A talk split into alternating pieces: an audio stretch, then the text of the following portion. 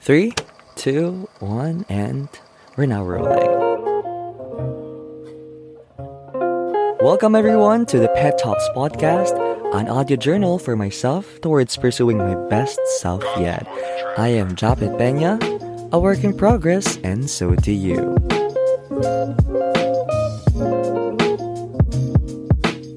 Welcome everyone sa panibagong episode na naman ng Pet Talks Podcast. At natutuwa ako dahil nakapag-release ako ng back-to-back episodes from the last week. And that is not an excuse for me to not record this time. I just felt na gusto ko talagang mag-record ng panibago. And today, naisip ko, ang haba-haba masyado ng mga episode ko.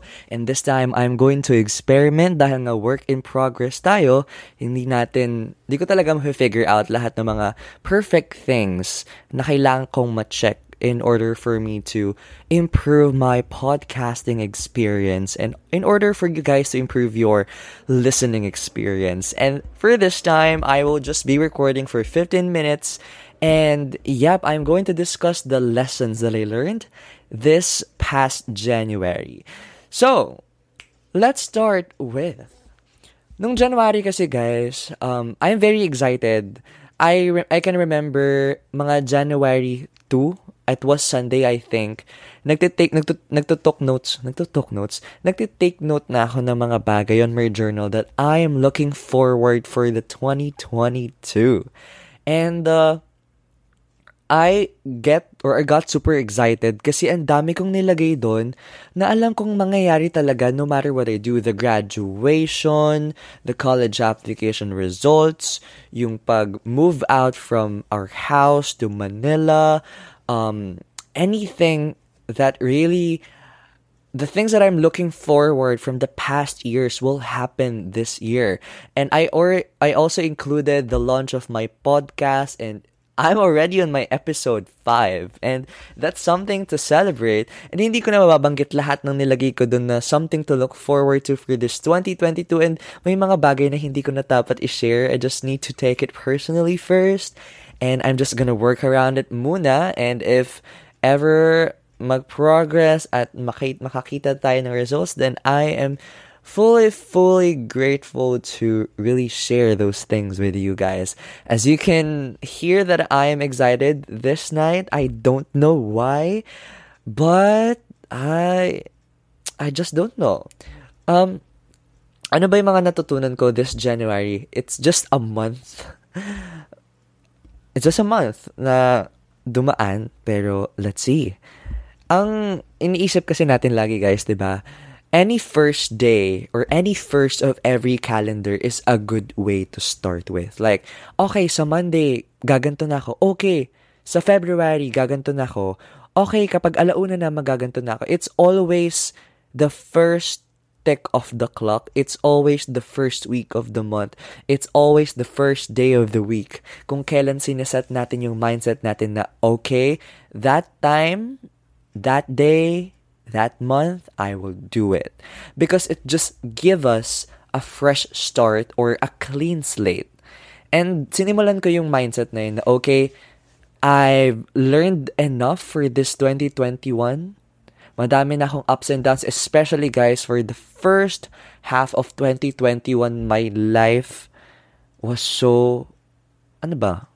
Hindi ko talaga siya kontrolado to the point na nagrereklamo na ako sa mga nararanasan ko, sinisisi ko na sa ibang tao yung circumstances ko, um, I don't have that good emotional um, governance that time. Nakakapag-compromise na ako ng family relations in a, how do you call this? In a way where may negative relation na na na put up from that kind of situation. Pero, I'm grateful na on the, what you call this, last quarter of 2021, that's when everything just shifts. Yung Japet at the early 2021, it's not me. It was a part of me, but it's not who I am right now. I've already conquered that phase. And this time, this 2022 sabi ko, okay, ito yung year, nasisimulan kong i-apply yung mga knowledge na nabasa ko sa book, narinig ko sa mga podcast, na-observe ko sa mga kapatid ko, na-observe ko from other people, uh, mga na-realize ko, this is the year where everything will challenge me in order to apply those things the things that I learned throughout the process. And super madami na lang talaga akong nilook forward this year those things na mangyayari sa buhay ko pero I'm also looking forward for a better me kung may mga bagay na mangyayari sa buhay ko na it's better than my situation before, I need to be better as well for myself. And para matapatan naman natin yung mga mangyayaring maganda sa atin. Or, if I can think of it, kailangan kong ma-improve yung sarili ko in order to better my circumstances. And it's it can be a domino effect, you guys. So let's get into it. What are the things that I learned this past January? So first, I learned to develop good habits and also try to brush off my bad habits. Um, I can remember it's January 3. It's the first day of school this 2022 where or when I showed up to myself. Lumabas ako ng bahay at parang 6 a.m. or 5.45 a.m. to start a walk magpaaraw, lang hapin yung malamig na hangin since January, at tingnan ng magagandang view doon sa, uh, sa aking nilalakaran, at to listen to a podcast. That's the time that I started my good habits, and nagkaroon siya ng magandang epekto sa buhay ko. Nagkaroon ako ng mas mataas na energy, lalo na sa first half of the day from 6 a.m. to let let's say 3 p.m. ayun kasi yung parang dun ko sinisiksik yung mga schedules ko and I really want to invest my energy to to that span of time and giving myself luxury or giving myself time to go out mas lumawak yung eyesight ko with the things with the surroundings that I see maarawan ako that makes me um, feel energized and I think there's a psychological factor that kapag naaarawan ka, medyo bumababa yung stress level mo. I don't know what it is, but it's there. It's there, guys. And it's just the time off na ikaw lang mag-isa, na wala kang kasamang mga tao, like you're not engaged in four walls, that's when you discover yourself better. That's when you self reflect. And I'm grateful for the time and for the effort that I exerted last January to when I when I started to plan my day ahead in order for it to be something that I can truly invest on and experience better things. And I already um, experience a lot of better things when I started that. I nakakatulog na ako ng 8 hours, maaga na ako nakakas, nakaka, um, nakakatulog, uh, mas nagkakaroon na ako ng bigger perspective in my life, mas marami na akong nagagawang urgent and important and may mga nagagawa na rin akong not urgent pero important things. And speaking of, not urgent and important things, meron naman tayong tinanggal sa buhay natin na urgent and not important na mga bagay. Those are the bad habits that I had when, yeah, noong 2021 na tinry ko talagang putulin this 2022. First, ang pinaka-obvious na, na napansin ko sa sarili ko is I cut off TikTok usage before sleep. I cut off Netflix usage before sleep because I have my tablet with me so I can easily access Netflix or whatever social media accounts in my tablets or cell phones before sleep. Um, ginawa ko for my tablet, I deleted TikTok there and for my Cellphone naman, hindi ko na siya ginawang obvious. Hindi na siya part ng home screen ko talaga. Nakatago na, na siya sa app library. And I think that's one thing or that's one factor that really helped me to increase the friction in accessing those type of uh, social media applications. And yep, kahit isa lang siya talaga or one significant thing na binrush up ko talaga, it it did a lot for me, guys. Hindi na rin ako masyado nagbababad sa Facebook or sa Instagram that long kasi meron na akong awareness na, oh my God, may ma- marami ka pang kailangang dapat gawin ngayong oras na to that will eventually help you to have a better life in the future and all you do is scroll on Instagram or Facebook. Kaya parang I set what you call this, a biological clock for myself na when I feel that I am scrolling too much on my feed, I stop and I go back to my laptop, to my journal, look at my workspace on Notion, um, review my to-do list in my Todoist application and start doing things that time. And yep, I'm just so proud of what I achieved and I will continue to achieve more better things. I will continue to add more good habits in my system and I will continue to increase the friction of bad habits para eventually mawala na siya sa system ko. Next, I learned to be the architect of my environment.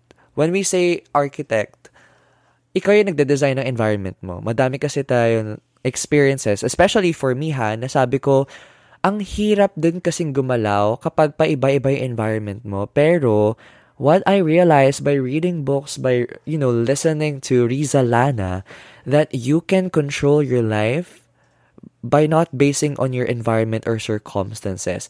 One good example or one basic example is, para paggising ko, magkakaroon ako ng motivation and will to go out, to have a walk. Sa kwarto ko, pinaprepare ko doon yung jacket ko sa kaliwa ko. Sa jacket ko na yun, sa dalawang bulsa, nandun na yung face mask. Nandun na yung parang lagayan ng cellphone na nilalagay sa braso. Nandun na rin yung hat ko. And nilagay ko na rin doon sa gilid ng bed ko yung, um, yung sapatos ko and also yung, yung powder for my foot. Tapos nilalagay ko na rin doon yung water. And then, yep, everything is accessible for me. When I wake up, ililigpit ko lang yung bed ko. Then I will wear those kind of um, uh, clothing around my body. And with that, I can start going down the house, open the gate, and go out immediately binawasan ko yung friction naman ng mga bagay na yun para hindi na ako mapagod na, oh, kukuhain ko sa cabinet to, bababa ako, kukuha ako ng tubig, kukuhain ko yung pulbo, kukuhain ko yung face mask, hahanap ako sa box. ba diba?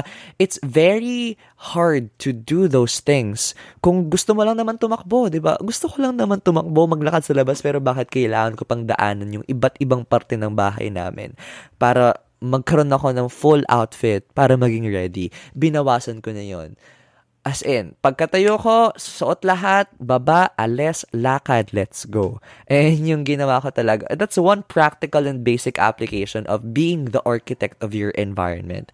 And also, uh, what I continue to learn and apply every now and then or every day is to react proactively. When we say react proactively, bago ako magre-react sa isang bagay, I need to ans I need to ask myself, masisira ba yung connection ko with this group of people or with this person if I reacted this way?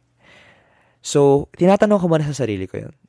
If the answer is yes, masisira yung relationship na binild ko ng matagal na panahon with these people by just a single problem at maapektuhan lang kung paano ako mag-react, then I will take time to process my thoughts, process the situation, and try to communicate. Kasi nung bata pa, nung bata pa talaga ako, I always react based on my feelings. Lalo na sa family setup, madam, ma- makaaway ko yung mga kuya ko nun lagi, parang every week, every month, may away kami. Kasi lagi kami nagpapadala sa emotions. Pero this time, sabi ko, okay, I will govern my emotion. If I can govern as a, as a, a student organization, why can't I govern my emotion? That's one that's when I started to realize my capacity to control my thoughts and feelings. I understand that I can be frustrated, but I also understand na sisirain ko ba yung matagal na relationship na binild ko by just a single problem, by just reacting negatively or by just, you know, reacting based on my feelings. And it's not like that. And nabawasan talaga yung conflict within my kapatids, mas naging mature ako mag-isip, mas naging mature ako mag-react sa mga bagay-bagay, and mas naiintindihan ko yung sitwasyon ng bawat isa. And that's one thing that I really am proud of my progress right now. And lastly is to know that I have the full capacity to start working on my dreams right now one manifestation is this podcast. Madaming madaming magsasabi sa akin or madaming magsasabi sa inyo na parang oh, ang super super bata mo pa para mag-start ng podcast, anong sasabihin mo diyan? What else can you say? And that's one thing that we can really get frustrated into, guys. Sa lahat ng mga 18 years old out there, mga 18 year olds out there or mga nasa age group namin, it's not it's not parang the wrong time to even start anything that the adult ones do. It's something that you can really be proud of and you really need to value now. you're realizing these things that you can do it right now. That just do it right now. Madami magsasabi sa'yo na, oh, ang bata-bata mo pa to even start a, a business. Ang bata-bata mo pa to even, um, to even lead or to, to start a podcast. Ano sasabihin mo dyan, Japet? Wala ka naman experience. No. Maturity, guys, is not based on your age. Maturity is not based on your age. It's based on your experience, based on the things that you realize, based on your openness to learn things every day. And don't feel um, invalidated based on your age. Just try to work on yourself every day. Experience or experience more things and enjoy just enjoy the process. Kahit masakit, mahirap siya, wala kang, parang feeling mo, walang nakaka-appreciate. Just continue doing it if you really want to do it. Yes. Kung konti pa lang listeners ko, I just, hindi ko talaga iniisip yon. It's my passion project. This is my passion project. And every time I speak in front of my microphone, my world just turns around and it just focuses on me and every time I hear my voice in Spotify or every time I hear my voice at the time that I'm recording, it gives me happiness. It just mesmerizes me. And to share my knowledge, my experience to you guys, it's it's something that I can value. Na parang every day I am trying to learn new things. I am writing a chapter in my book that I can tell you guys, may makakwento ko sa inyo in my life and Yep. This experience is great. This experience is a learning process for me, and this is my passion. And what I'm gonna say to you guys is you're never too young or never too old to start any types of business. Nakuha ko to kay Cleo Loke. Yung first episode niya na kine-question din siya ng mga tao na ang bata mo pa to even start Hiraya Pilipino or to start a podcast. No. Sabi ni Cleo, You're never too young or never too old to start anything. And that's why I'm with Cleo and we're championing passionate youth to shape the world and to shape your life as well. And that's for my episode 5 for this Pet Talks podcast episode. And I hope you like um, my sharing of my story kahit alam kong it's just um, something that you don't expect from me but yep, this is my personal space, and I'm glad that you're here. Uh, you're willing to listen to my stories, and yep, see you in my next episode. I'm looking forward for more guests, and thank you for allotting your time listening to me.